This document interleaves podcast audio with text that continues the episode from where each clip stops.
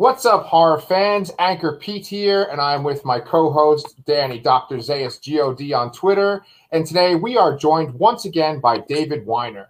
Now, you guys might rec- uh, recognize David because he was on our show before. We talked about his horror doc, In Search of Darkness, and we talked about it in length. And we also talked about In Search of Darkness 2, and we talked about In Search of Tomorrow.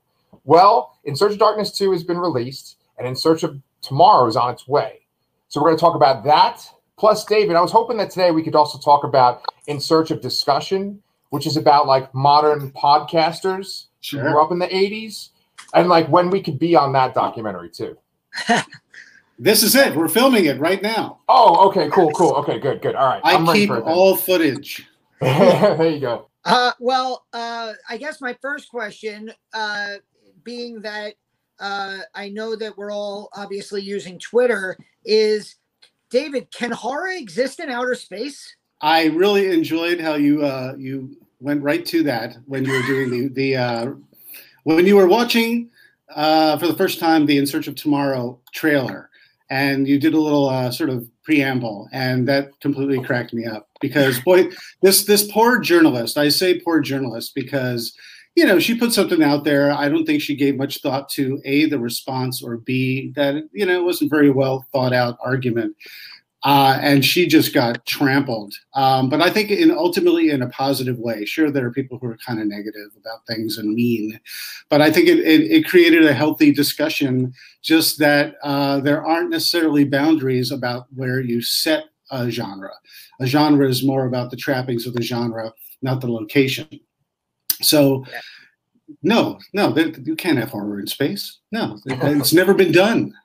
I actually, I actually used, I actually used uh, Gravity as an example, um, because I think, I think for me, yeah, Gravity is a drama. It's an adventure. Um, it's not a horror movie. It's not known as a horror movie. But gosh, if I was in Sandra Bullock's situation in space, I'd be mortified, horrified, and sure I was going to die. And and boy, that's sort of the the recipe for any good uh, horror movie is seeing if someone will live or die and survive by their wits. So you know, it's it's however you want to slice it. And you know, in space, no one can hear you scream. So yes, you made a good point. There is no horror because you can't hear the screaming. But on top, you know, on top of that as well, it's just like to me, it was completely low hanging fruit. But I was just like, well, here's Jason X. What do you want to do with that one? You know, Leprechaun Four. What do you want to do with that one? You know, it's like um, eh, it, for those of us who know, don't get so angry about it. It's silly. And for those who don't know, educate. Don't uh, don't uh, you know condemn. with genre, it's like the emotion that it evokes, right? And Mhm. so that can happen in any kind of setting. It's just the emotion that's connected to it. Absolutely, you know, and and so many of, of the best movies that I really respond to, uh, they they're multiple genres, um, and and I don't like to say it's one particular genre. You know, Alien, Predator, Ghostbusters. What is Ghostbusters? You know, is it a, it's a comedy? But if you got to put it in a genre, is it a horror movie?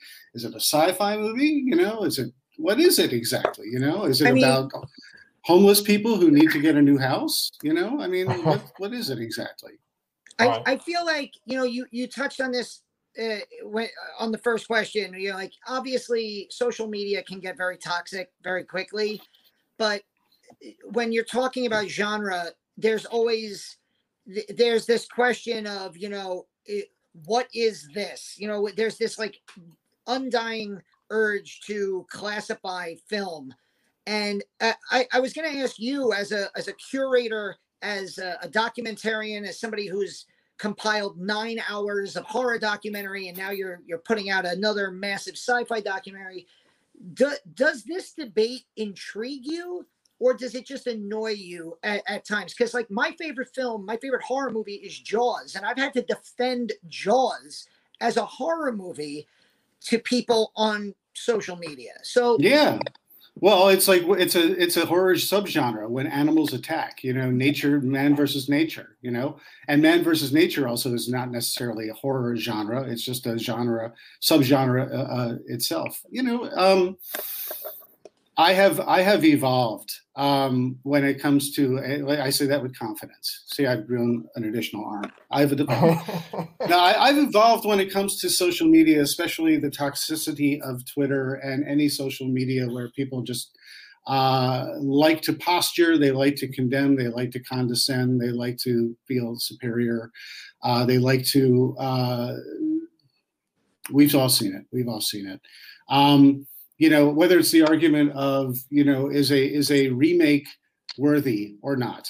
You know is a, a genre only this and not that? Whatever it may be you know um, there's always going to be arguments and i think you could call it an argument you could call it discussion you could call it a debate.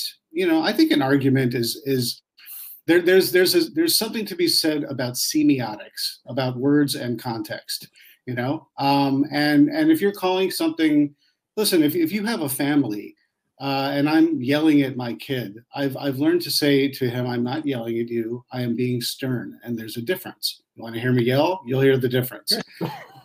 you know? Yeah. Uh, and, and, and the thing is, it's, uh, we, we need to discuss. I think it's healthy to, to discuss and to debate but when you when you choose to declare that your opinion is is correct and others are invalid that's our problem and so i'm happy to be out there to step in every now and then for my own entertainment uh, or if I feel a little bit didactic and I want to say, well, did you know this? That might help the argument. I might step in. But truth be told, I see things like that and I normally sidestep it. But there was something about no horror in space where I felt the need to step in yet explain yeah, rather than pig pile. If there, and there's a difference. So I just thought, listen, I could I could say you're a dope for saying this, and you deserve to be trampled on by the world of, of Twitter. Or I could say, well, what about this? What about that? You know, there was someone who defended the idea and said, you know, this. I'm not going to name names. This is this. That's that. You know, this is horror. Aliens horror in space. Star Trek is not horror in space. And I'm like, well, let's take that moment in Star Trek 2 when Chekhov gets the Ceti eel and it goes into his ear. Yeah. I, I, have not seen one anything more horrifying in 1982 other than the thing, you know. Yeah. So it, it just it, it's all however you want to strategize your argument. Yeah, it it's funny. I, I just I, I because I know we're going to talk about uh, in search of tomorrow in a second, but one of the the clips that you put in the trailer is the scene from uh, Superman three where, oh. and that scene, that scene at the end, more than any scene in any graphic horror film, scarred me as a kid. I mean, I had nightmares of that robot woman from from Superman 3 and and I'm not going to argue Superman 3 is a horror movie but that scene is a freaking horror movie in itself. Well that's that well you make you know that's the point. point and and and and with talking about in search of tomorrow there's there's the well-known validated. We all know this is a classic, and then there are the ones that are just our favorites, or you know, they just they, they didn't do so well at the box office, they didn't do well critically, but we kind of circle our wagons over the, the, the homely children that we love, you know, and and I think Superman three very much for me falls in that category because I was older when I saw Superman three. In fact, Superman three was the not first Superman movie I chose. I, I specifically chose not to see in the theater because I was I love Superman so much. I love Superman 2 so much. And Superman 3, they're like, here's a comedy. Here's Superman making a goofy face holding Richard Pryor. I'm like, what are they doing? You know, you had this such this cool trajectory off of uh, uh, Superman 2.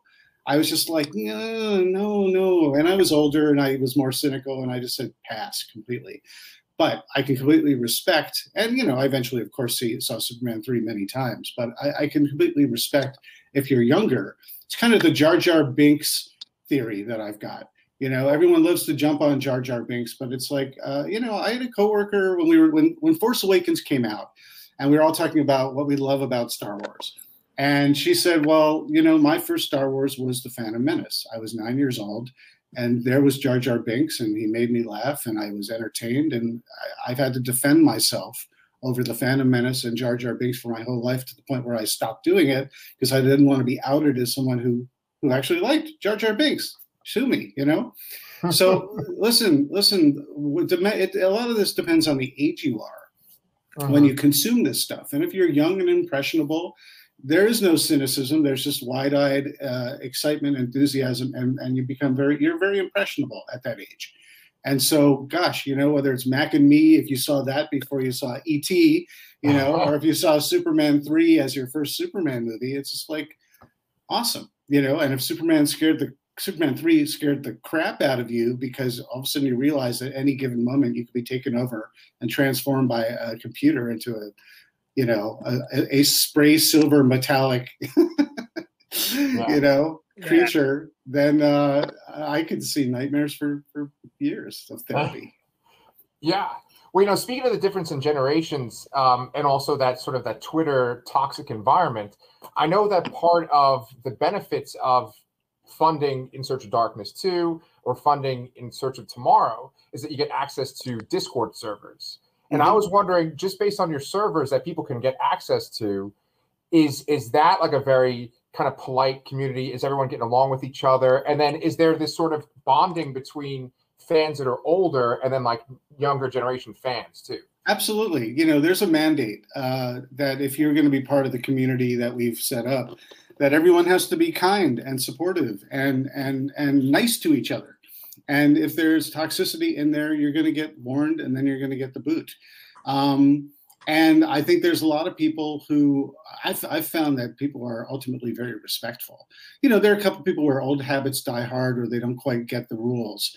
Um, but they are immediately respectful when they realize that there's a structure in there to keep everything cool and friendly and and informative and entertaining and nostalgic. You know, um, I do the same thing with uh, it came from blog. You know, uh, I have a, a Twitter. Um, I have a, a, real wonderful community who just loves to share all their cool stuff and talk about nostalgia and all that kind of stuff like that. And you know, so one of the great joys for me of this whole social media verse is being able to post a picture of something that people haven't thought about in years. I mean, I just I posted a about a show called Cliffhangers that came out in the late 70s uh, on. NBC. And it was it was it was drafting off of the the cliffhanger serials of the earlier days of, of cinema, but they turned it into a movie into, into a TV show where you had three different cliffhangers. And one was a Dracula story, one was a, a Western with aliens in. It was Cowboys versus Aliens before that happened. Mm-hmm. And then there was sort of like a Perils of Pauline with Susan Anton. And um, it was great and everyone loved that and and week after week we were at the edge of our seats because it ended on a cliffhanger i, I didn't uh-huh. know that there was something called a cliffhanger until i was 11 years old and it was on tv and there it was um, but you know i digress the idea is that there's a, a warm community where if you aren't judging and you're just sharing and informing and and and reliving it it it's kind of doesn't enter. I don't have to police my my area. You know, awesome. it's it's out there if, if you can find it. If you build it, they will come. I heard that in a movie once. Yes. Well, that particular movie is from uh, the '90s, right? Or is it the '80s for Field of Dreams? Field of 89. Dreams is a is a yeah '89. 89. Okay, okay, okay. But but that was bringing me up to my '90s question. You see, because what I was going to say was I saw also one of the benefits or like for your team on your Indiegogo, there's mention of an In Search of Darkness 3.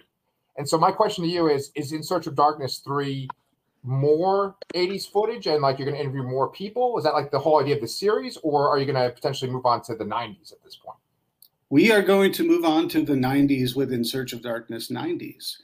When I made In Search of Darkness 2, uh, I kind of thought, well, I get to dig deeper. I get to go uh, into into you know straight to VHS territory, international territory.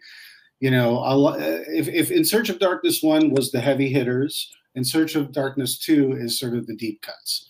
And uh, after I did that, the response was overwhelmingly, "This is so great! I can't wait till three. So many so much so that i thought okay i guess i'm making a three now.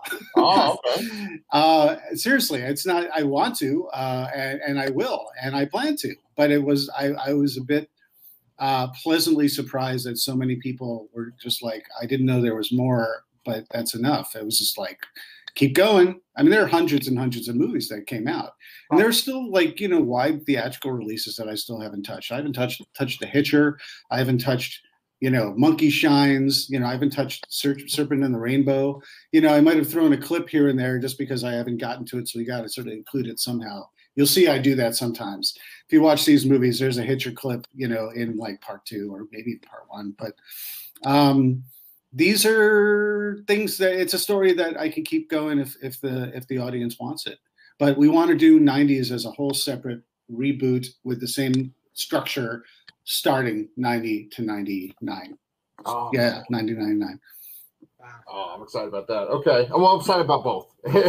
sure. Well, but that, that answers your question, right? You know, in yeah. terms of what is In Search of Darkness 3, it's like we did 80s, we did 80s again. We could still do 80s. We could probably do the ISOD 4 in 80s. But uh, wow. the plan is do three. It's all going to be even more of you know, it's going to be. I mean, the way it's sort of being pitched is it's sort of the underbelly of of, of straight to video.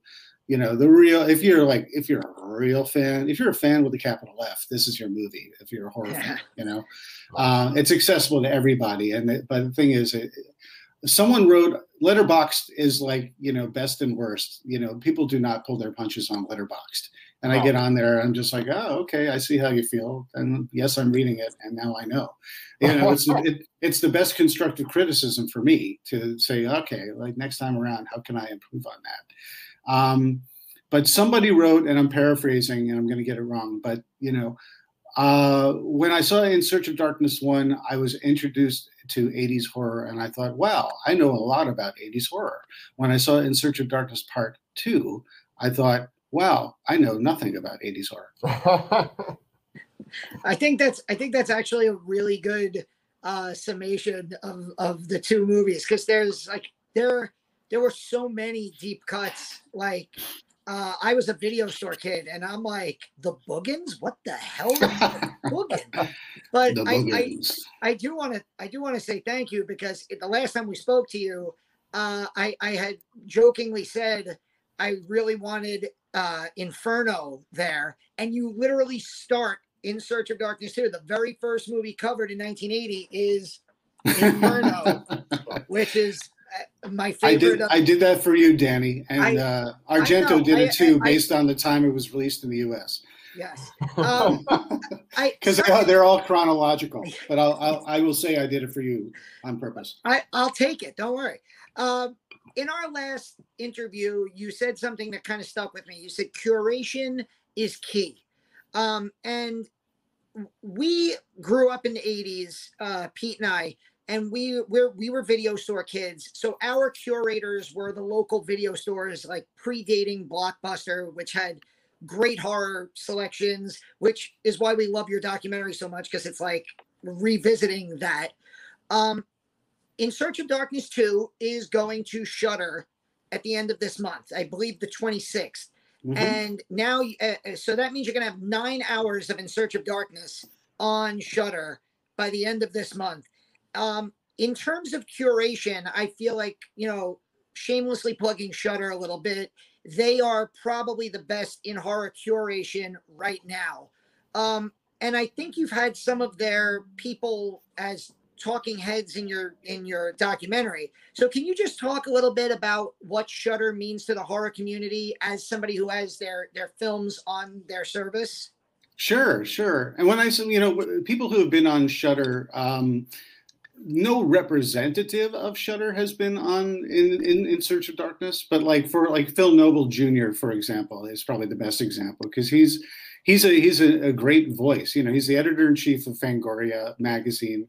Uh, and um, I've had uh, other other uh, uh, you know Michael Gingold, uh, uh, formerly editor in chief of, Fang- of Fangoria's in In Search of Darkness one and two as well. Um, but he's all over Shudder because he's in a bunch of the different programs that they've got, and he's produced some things that are on there as well. Um, Shudder to me is uh, and and I'm not being paid by Shudder. I feel like this is like you know the paid portion of you know, but it's like it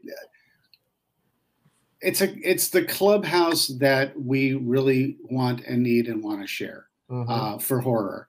Um, and, I think what makes Shudder incredibly unique compared to any other streaming service that's out there, obviously this one is very much for horror, is that they really understand the genre, they understand the appeal of the genre, and they understand their audience, and they understand the passion of the audience and the fans. Um, so they're they're what they curate and what they they put on their channel is very much uh, designed to appeal to what we love, what we want, you know, new material, new, you know, uh, Creep Show could not return anywhere else but on yeah. Shudder, if you ask me. You know, it's just the perfect home for it. You know, Joe Bob Briggs, you know, and Darcy, you know, uh, they they they should be nowhere else because it's it's an interaction and a conversation uh, and and a campfire with the fans that only Shudder knows how to do. Gosh, you know, think about it. Of all the programming they have, I look forward to the Ghoul Log. Yeah, oh, yeah, yeah, yeah. I mean, I'm yeah. just like I can't. I'm so excited they're doing a new Ghoul Log this year, and I'm just gonna put it on while I carve my pumpkins or just hang out, or, you know, for someone like me who lives in Los Angeles and and California, I grew up in in in in the Berkshires you know, where autumn weather in, in Western Massachusetts is just, uh, it's sweater weather and hot apple cider and crunching through leaves and Halloween is the greatest time of year. I mean, I, that's, that's in my blood.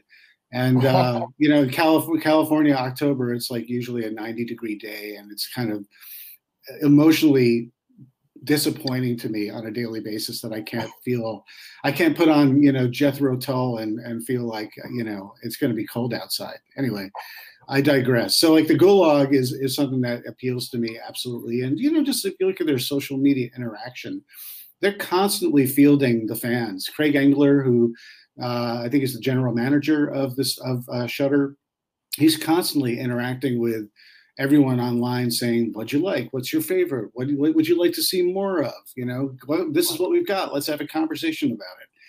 Anyway, listen, I, am caffeinated, so you, I can clearly talk a lot about these things. So I'm glad you're asking. Yeah.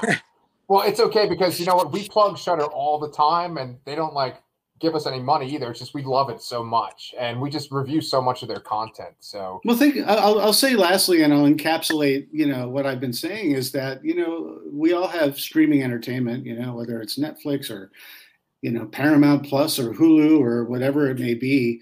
Um, and they're great for whatever they offer. You know, there's there's there's the pros and the cons, but at the end of the day, none of those feel like they're personal to me you know if i if i if i let it go i let it go just because i can't afford it that month or i'm just not watching it much or just whatever it may be shudder is like i feel like they they understand me they know me i feel like it's a friend yeah. uh, i feel like they get it and i and i want to support that kind of structure of the uh, a very personable streaming entity owned by what amc and whoever owns amc right so there right. you go yeah. yeah. Well, now that we've plugged Shudder so much, let's plug uh, In Search of Tomorrow. And so uh, you, you said that you watched our In Search of Tomorrow trailer, uh, you know, live reaction. I was I was clocking it for the first mouth drop.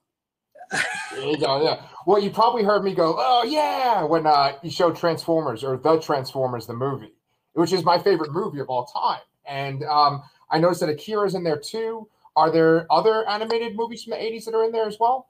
Yeah, heavy metal. Um, it's currently in process. Uh, I want I want to make sure it's kind of like the approach is going to be very much like in search of darkness. There's there's while we are liking to call it definitive, it is in no way definitive. It, it, the intention is it's going to be an ongoing story.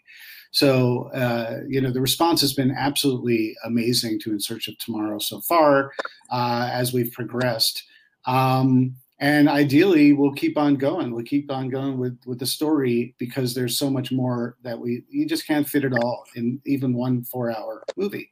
You know for the uninitiated all these movies that i've been structuring it's goes for the whole decade it goes from you know 1980 through 1989 and within each year cover five seven eight ten movies however many you can fit in and then a chapter in between, which is a larger context topic, whether it's the pop culture, whether it's the special effects, whether it's heroes, whether it's villains, composers, whatever it may be, the movie, movie scores. Um, and then you just keep on going. And so uh, there are a lot of really well known animated sci-fi films out there. Mm-hmm. Um, we'll see what I can get to, you know. But there are some that tick the boxes in the first round that are just crucial. You know, uh, every time Transformers the movie in 1986 is is discussed, the I see the response is absolutely overwhelming. I mean, that just that just that gets people right in the feels uh, for for a certain generation who watched it on the big screen, and I I respect that and I love that, and that to me is encouraging. And so for me, you know, I saw movies like Heavy Metal, which was like the first rated R animated film that I got to see. You know, I, I sort of grew up on in a in a Ralph Bakshi decade. Um, and even though I was too young to see Fritz the Cat and Wizards when they first came out, I knew what that was about. And so by the time uh, uh, heavy metal came around and there was like sex and profanity, I was just like, "Oh, this is this is so great!" And it's it's true to the magazine and what the magazine offers, you know, as an anthology. So um, yeah, and I mean, Akira is groundbreaking to me. That is that is just the, there's the before and the after when it came to Japanese anime. I was Mhm. oblivious. Now I, I'm a kid who had some of my best friends were uh, Japanese when I was in like second and third grade, and they introduced me to the likes of like Raideen and Go Ranger, which were the earlier precursors to, you know, Kamen Rider and you know, uh, uh, um, we all know it, Power Rangers Yeah. uh, you know, Transformers, all those things that that came to America in a different form were different and and and and blew my mind in the early 70s as a kid. And so I was really in tune to all that stuff. Um, so I knew about Japanese anime. And then one day everyone said, Akira, you got to see Akira. And I, I thought you're, you're the first person hearing this, and it's going to mean nothing to you. But the, in in Raideen, uh, which was sort of about a transforming robot kind of you know battling giant kaiju's. It's a great. You got to seek it out. It's Basically, like impossible a, to find a here. forerunner of Voltron. Forerunner of Voltron. Raideen was they called it Raideen, and it was one of the Shogun warriors. But that's when they Americanized it and said you can have this America. But prior to that, um, uh, Raideen was. Uh, I, it's just hard to find. But all I'm going to Yeah. say is that the the lead character who would had this awesome motorcycle that could fly, and he'd fly into the forehead of Raideen and blend in, and he could control it. So, like Pacific Rim, that's Raideen. You know, all these guys controlling these giant robots fighting kaiju. That all stems from stuff that I loved as a kid. And that Wow. guy's name was Akira. So that's a long way of saying when Akira came out, I'm like, wait, they made a movie about Akira? That's not Akira. What is this Akira? I don't get it ah. and and and and talk about jaws dropping i was floored i was i did not know that you could do that in animation until and then after i saw um, akira i was i was ravenous for japanese anime after that and and finding similar things and you know ghost in the shell was kind of the obvious progression but so many things like one of my favorites is uh although i think it's early 90s is um Metropolis. There's a remake of Metropolis, loose remake of Metropolis. It's Japanese anime, and that's that's spectacular. Uh, Project A-ko, which is in the 80s. So I want to find a way to put that in my, movie in some way, shape, or form. There's so much. It's listen, tip of the iceberg. We all know there's so much, but uh, to answer your question, because I remember you asked the question, uh, yeah, it- anime uh, and animation definitely has a place in 80s sci-fi. Absolutely, yeah. Yeah. Yeah, well, I'm looking forward to that, man. Yeah, yeah. I mean, that's that's right in my wheelhouse. I love that. I love Transformers. You know, we actually um, interviewed Steven Kostanski uh, from Psych- who made Psycho Goreman, right? And Mhm, mhm. uh, he said that you know Transformers, the Transformers, the movie is like one of his favorite movies too, and he was saying that was a big influence. So it's just it's cool. Like that movie really resonates. And uh, Danny, I, I'm sorry to hijack your question, but like one thing I was going to say was You, you must stop and I just for a moment and and let's pay a moment of respect to Psycho Goreman, which is such a fun movie, Oh, so yes. entertaining, so I- hilarious, just brilliant beginning to end. I made I made my my nephew was sleeping over. He's same age as my daughter. They're both ten years old, and I made them watch it with me. And I got my uh somewhere up there. I got the Blu-ray already, the Hunky Boys edition. It is it is so much freaking fun. that moment is hysterical. He just he's um, I might I might have a moment here. It's so funny. Yeah. Yeah. Um, but what I was gonna say about ahead. Transformers the movie is that Sorry, like, Pete. no, it's all good.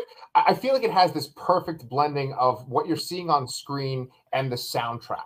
Like it's it's rare where I've seen a movie where the soundtrack syncs up so much. And I think that like it, you probably touch upon this in your documentary, but like the '80s scores, I think for genre are superior to other decades. You know, anything that's come since then and anything prior. I'm sure there's great examples prior, but I think that the 80s scores are just like tremendous. And I'm really happy that you have uh, Brad Fiedel on there and you talk about composers. I'm, I'm real excited about that. That's it's absolutely crucial. I think I think all of us, you know, who people who people like us who care about these movies, the music is a, a very crucial element. Uh, we all know we all know that if you you strip away John Williams from Star Wars, it's just it's just nowhere near the same. You know, um, gosh, you know, you, you look at I, I was doing a, a I, I've seen it so many times, uh, but I did a rewatch of um, Wrath of Khan and and I'm excited to uh, talk to Nicholas Meyer, uh, who directed Wrath of Khan, because I want to talk among many other topics. I want to talk to him about, you know, like the chicken and the egg scenario of how you how you do you cut to the music or does the music cut to your cut? Uh, when you put together such a brilliant sequence where you know Khan and Kirk face off with the two starships, you know, for the first time, because it creates such an, an intention, yeah, such tension. Uh, it, it's a masterpiece. If you you look at the way it's it's assembled, from the acting to the way it's edited, to the music, to the tension built, to the sound design, you know, to Ricardo Montalban's overacting, it's wonderful. I love it. Don't get me wrong. That's not that's not a jab. That's a statement. Mhm. Yeah. I love that uh, in the in the trailer, um, I, and I I think I mentioned this on Pete and my uh, reaction video, but uh, I saw Vernon Wells, and I and I, I met him at a convention. He was so cool, and I actually didn't realize because when I saw him, when I saw him, I was like, "Holy crap! It's Bennett from Commando!" And then I looked at his pictures that he was selling, and I went, "Oh my god, he was." He was the. I never knew that. Warrior. I never knew Bennett was Wes when I saw Commando. I saw the whole movie beginning to end, and all I thought to myself was, "This, I've seen this actor before," but it- it's an entirely different human. And so acting, you know, it's Yeah. good. Yeah. Uh, just speaking of the the soundtracks, I mean, you brought up heavy metal And I- Inner Space too. Inner Space as well. Inner You know, he's the bad guy in Inner Space. That's right. Oh my god. I I had the the the heavy metal soundtrack. I when I first started driving, that was like one of the first CDs that I brought down to my car. And I think over there somewhere I have the the Phenomena uh, vinyl album. Uh, Cla- Claudio Simonetti, Goblin. You know, great stuff.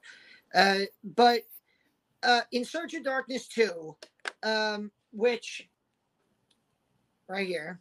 Uh, but I, uh, as as a crowdfunder, I I paused it when I watched it with my daughter uh, in the credits, and I showed her my name in the credits, and she was like flabbergasted. And then I kind of lied and told her that I had a huge part in making it.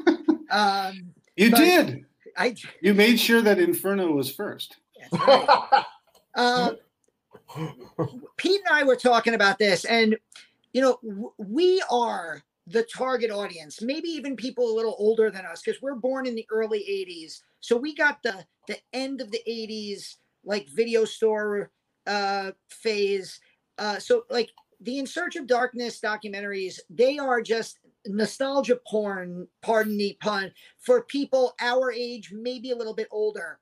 Um, what what do you want more younger, more modern horror fans to get out of these? Because my daughter watches watched both of these films with me, all nine hours of them.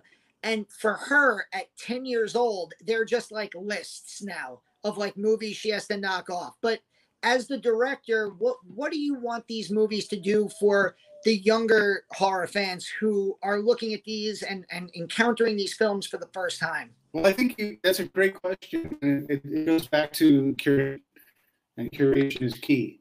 Um, when I prior to prior to this, I, I worked at Entertainment Tonight for like 13 years, And uh, I learned over the time that I was there that a lot of my coworkers, who I figured if you're at Entertainment Tonight, you should be as knowledgeable as I am.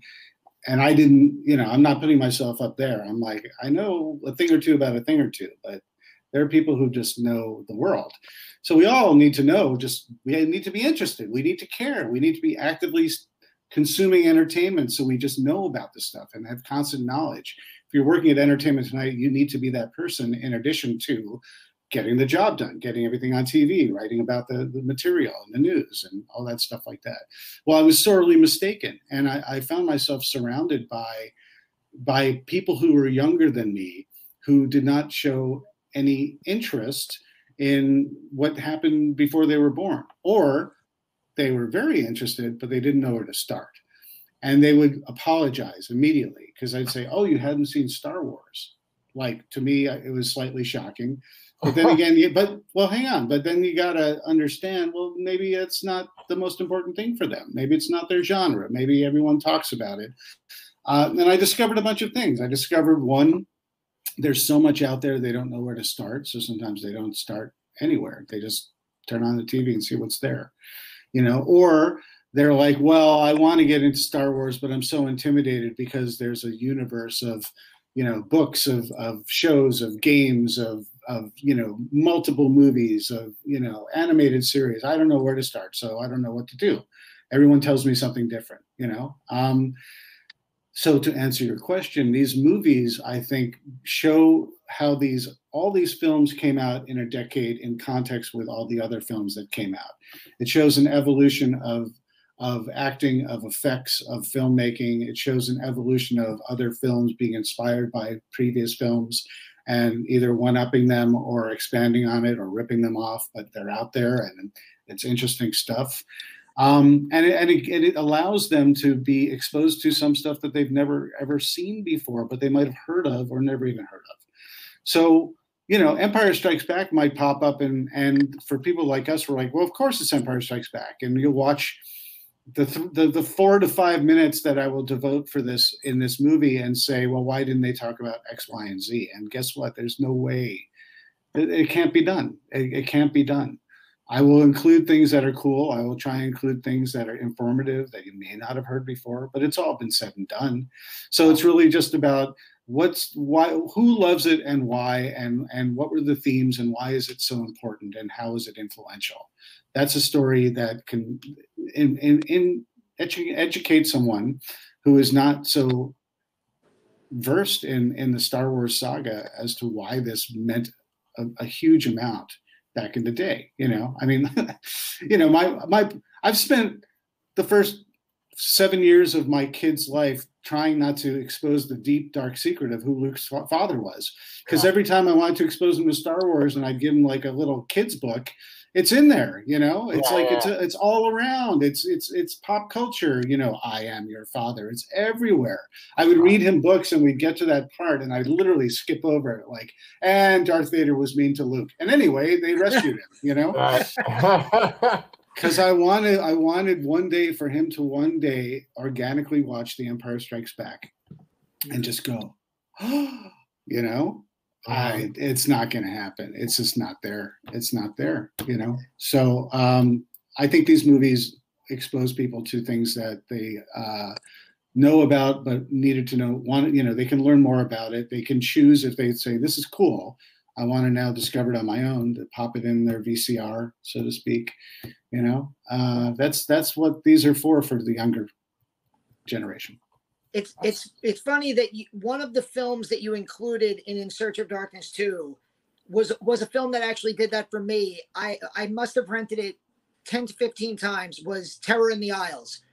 And I I was actually shocked that you put that in because I was that to me was like such a like I can't believe the documentary is putting like a yeah it's a bit it's a bit down. of a meta move isn't it yeah but I I remember watching that as a kid and I didn't I think it was Heather Wixson in the documentary that mentioned that the titles of the movie were in the skull. I never knew that until I watched she, she, yeah, Heather Wixson, managing uh, managing editor of Daily Dead, would go to the video store and get the box for Terror in the Aisles, And in that skull, if you look closely, it's the titles of all the movies that they cover. That And you would use that as your when I heard guide and go around the aisles and say, all right, I got to find, you know, Carrie, you know, that kind of thing.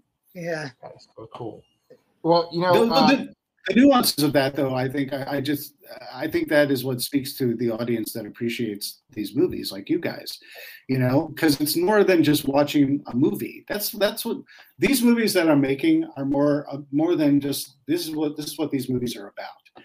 It's about the experience of of loving them, appreciating, learning from them, but also our own individual experiences of how we saw it and how we consumed it, where we are, where, we were, how old we were, what state of mind we were in, and why it made a difference in our lives. And and the, the, the story about going to the video store and finding it, discovering it, and taking it home and wanting to share it with your friends is, is important to all of us because while it was a mon back then it may have been a bit of a mundane experience it's it, it's a, a precious one now because we don't have it right Yeah. Yeah, very good point. Yeah.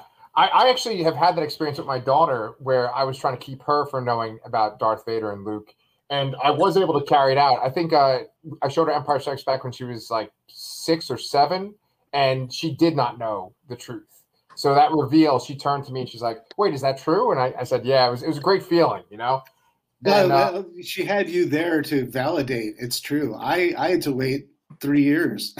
Oh yes, yes, yeah, that's a good point. Yeah, yeah. seriously I, I watched that movie and I, and I just to stick on that point i was just like he's lying. No he's lying. And my friend's like no no he said it so it's got to be true. I'm like you don't believe darth vader. Yeah. he's just manipulating him. It can't be true. I just couldn't accept that. Anyway Yeah. i digress Me, Well- meanwhile, I, I'm the psychopath who like sets my own daughter up for like jump scare moments. Joe, Joe Bob. Speaking of Joe Bob, uh, he he had Exorcist three on one night, which of course that's one of the Oh. greatest. And and right before that jump scare happens, there's a scene where like a character kind of like jumps out of a bathtub to scare that nurse. And I was like, oh no, see, that was the jump scare. That was it. And she was like, oh okay. And then the jump scare happened, and she like was like, oh my god, I can't believe you set me up for that. I was like, yeah, th- this is things like this are going to get me divorced, but it's, it's there there are some theatrical experiences where the communal experience is incredibly important in watching a movie. Uh, I was there opening night for The Exorcist 3, uh, and of course, none of us saw that coming. And that's one of those jump scare moments where the entire theater, for five minutes after it came and went, were still giggling and talking and murmuring and like, you know, because it, it, it was so well crafted that uh, I will always remember that movie simply because of that experience I had. It, it, it makes a difference. It's like seeing a comedy in a theater versus just popping a comedy in at home. You know, a comedy might not be that funny, but when the audience is roaring around you at the stuff that isn't even that funny, it's just you got that energy, and it makes such a, a, a an enhanced movie experience. Yeah. Yeah. Thankfully, theaters are starting to open back up. So, you know, hopefully we can get those It experiences took, again. took Godzilla and Kong to to end the time and Yeah. the timing of the pandemic to get it out there, though. You know? yeah. So it's so funny, like the dynamic on our screen. If you look at it, right, you got Danny on one side, you got me on the other, and then you're in the middle, right, David? And it's like I feel like I should have made Danny's the In Search of Darkness background, and I should have been the In Search you of Tomorrow. swap it. Right, right, right. Because that's kind of the way we're. And then you're, of course, right in the middle. And and so like he keeps bringing it back to In Search of Darkness. I keep bringing it back to In Search of Tomorrow. but um, what I was going to say was that speaking of the next generation, um, I, I know that right now with modern horror movies, it really does seem like there's a renaissance or there is some sort of surge in like really well made original horror movies coming out in the theater, coming out on you know in um, on demand. Um, but my thing is, it feels like there is a dearth of original sci-fi big budget films. Sure, there's great movies like you know, um, like Psycho Goreman, like we just said, and of course like uh, Upgrade and stuff like that, right? But like, why do you think that there is such a lack of original, like just sci-fi content in the theaters now? superheroes superheroes du jour you know I- I- um, yeah. Every everyone you, you get to have a little of both. You know, like uh, um, I, I when Guardians of the Galaxy was first announced, uh, I, I will be the first to say that as much as I love Marvel and comics, I was not familiar with Guardians of the Galaxy other than the name. Uh, I knew nothing about it. But I remember thinking to myself that Marvel had such a solid track record up until that point that, listen, if they want to give me a talking raccoon in a tree, I'm sure it'll be fine. And we all love that talking, you know, raccoon and tree now. Actually, it's a rabbit, according to Thor. But uh, but um, uh, my point is, I I couldn't wrap my brain around how they were going to integrate outer space adventure with grounded superhero fantasy. Uh, and and it's a it's a hybrid now. I mean, arguably in Avengers it was already there because the inv- aliens invaded from space in New York, and that was the big battle but it still felt like it didn't feel like an outer space. It still was grounded in on, on Earth. The superhero films is is the is a simple answer, but I found like on say Netflix. If you go to Netflix, there's like a, a an outer space drama or fantasy or or you know horror hybrid that that comes out practically every other week. I mean, it's it's a steady stream. There's a lot on Netflix. Um, and I think a lot of people are going there because they're paying to to either pick up the negative or or or, or fund it, however they're doing it. Um, they're not always good, uh, but it's a steady stream. And uh, I find myself, oh, you know, yeah, you know, um, I mean, like even like the new Cloverfield movie, new Cloverfield movie in space debuted on Netflix as a surprise, if you remember. You know, right. like, like, right oh. after the oh. Super Bowl, right? Right. They're like, surprise, a whole new Cloverfield movie exists and you can watch it right now. Right. right? That was up there with like, you know, U2 showing up at, you know, the Apple announcement saying, here's, you all have a new U2 album in your iTunes, you know, have yeah. fun. that was like whatever you whatever you think of that album, and I actually think it was a really good album. The the the surprise and the the fan service was just so wonderful, you know. Uh, so there you go. That's my answer. I think it's you blame the superheroes. Yeah, yeah. I, I, think we definitely could. You know, it's like the thing is, I feel like in the '80s after uh, Star Wars, they there was the possibility of what you could do with special effects, right? And it goes all the way like up until like Terminator 2 and Jurassic Park, and of course beyond that as well. But I feel like the movies with the superhero movies, they always wanted to make those kinds of movies. It's just they were like, we're not at that point yet and we've finally gotten to that point where we can make Infinity War, and and we've already had Lord of the Rings. You know, it's like we can do anything now, and yet it just seems like I guess with like these Netflix releases, are saying like that they're sort of under the radar releases, but there's no like real big original in your face kind of release. Not much, not much, not like it, not like in the '80s. Right. You know, and and the '80s, you know, uh, it all it's all stems from one movie, and we all know it. You know, um, it changed the game. You know, Star Wars changed the game. Everyone wanted their, you know, the the people wanted the content. The uh, studios wanted the dollars. You know, and and and people were paying for it. And people, you know, like us, you know, I part of my video store experience and part of my experience with sci-fi, and it all ties into In Search of uh, Tomorrow was I was very much trying to relive my Star Wars experience, especially between Star Wars and Empire. And any movie that came out, if it was like Star Crash or Battle Beyond the Stars, I was just like, I will be there. Battlestar Galactica on TV. If it's Star Wars ish, I'm there and I want that same feeling, the same feels and nostalgia that I got from Star Wars. And sometimes it hit, sometimes it missed more often oh. than not, it missed. And it got to the point where I got tired of being duped by really great cover art, especially if it was straight to video at the at, at especially the if it was produced or directed by Roger Corman. exactly. Yeah. Well, you and I, you know, I developed a learning curve. You know, I after I, I started to learn to like, yeah, it looks cool, but unless there's, you know, the, unless the nudity is as as as as promising as they put on the artwork here. That's of course when I was getting older. You know, I, am not I'm not going to bite. You know, um, but to me that makes revisiting these movies at this age, or just over the over the many years later, when I avoided them in the 80s because I knew that I was I was tired of getting duped. You know, by ripoffs. um, the appreciation for for the ripoffs and the and the homages, quote unquote, uh, have become much more uh, uh, you know strong for me. Mm-hmm. Yeah. Mm-hmm.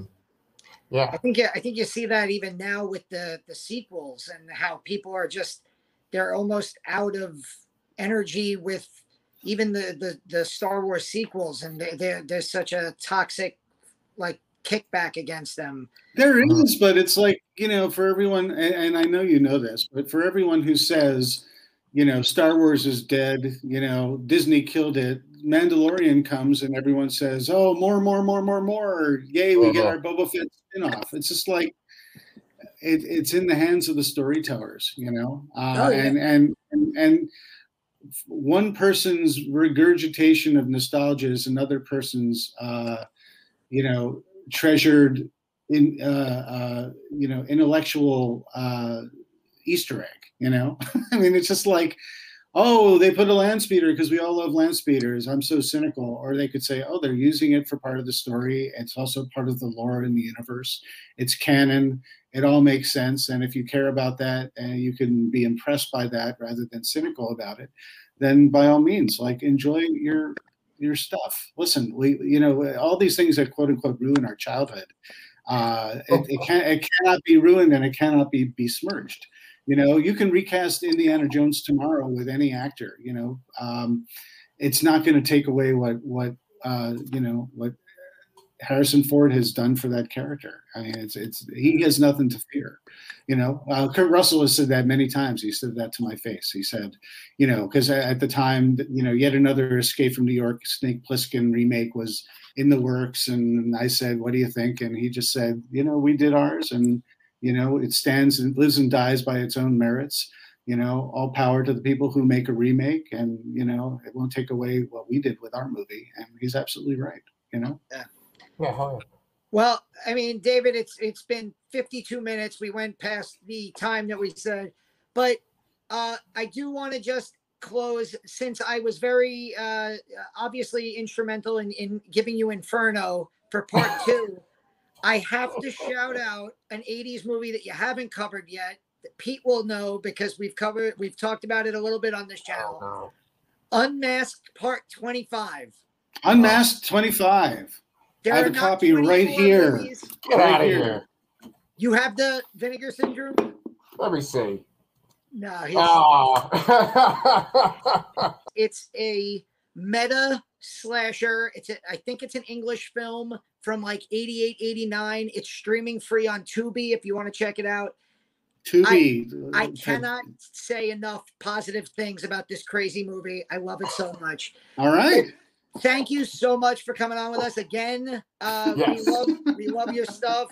Um, In Search of Darkness Two is going to be on Shudder on April 26th, yep. and the Indiegogo is up. Uh, what is it? 80sci-fi-doc.com.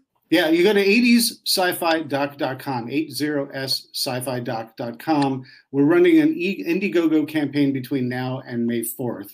Uh, if you want to pre-order it, and you can get your name in the credits, you can get your access to the Discord community, um, all sorts of cool surprises and access. We do a weekly show, whether it's a watch party or like a clip show, interview show. Uh, with a lot of uh, the folks who are uh, part of uh, that era. It's very cool there. So you get great community. You get a copy of the film. You get posters. You get a pin. You get you know downloads. All sorts of cool stuff. Uh, so to go to 80s-sci-fi.com between now and uh, May 4th. And if you've already ordered it, tell your friends because right now what we're doing is we're really just trying to get a broader audience to be aware of the, this film we're doing. And uh, to reiterate, uh, at this point we've got 75 uh, people and counting. that I'm interviewing, and we're putting in the movie to go 1980 to 1989, talking about sci fi movies, their favorites, the ones that they were in, the ones that they love.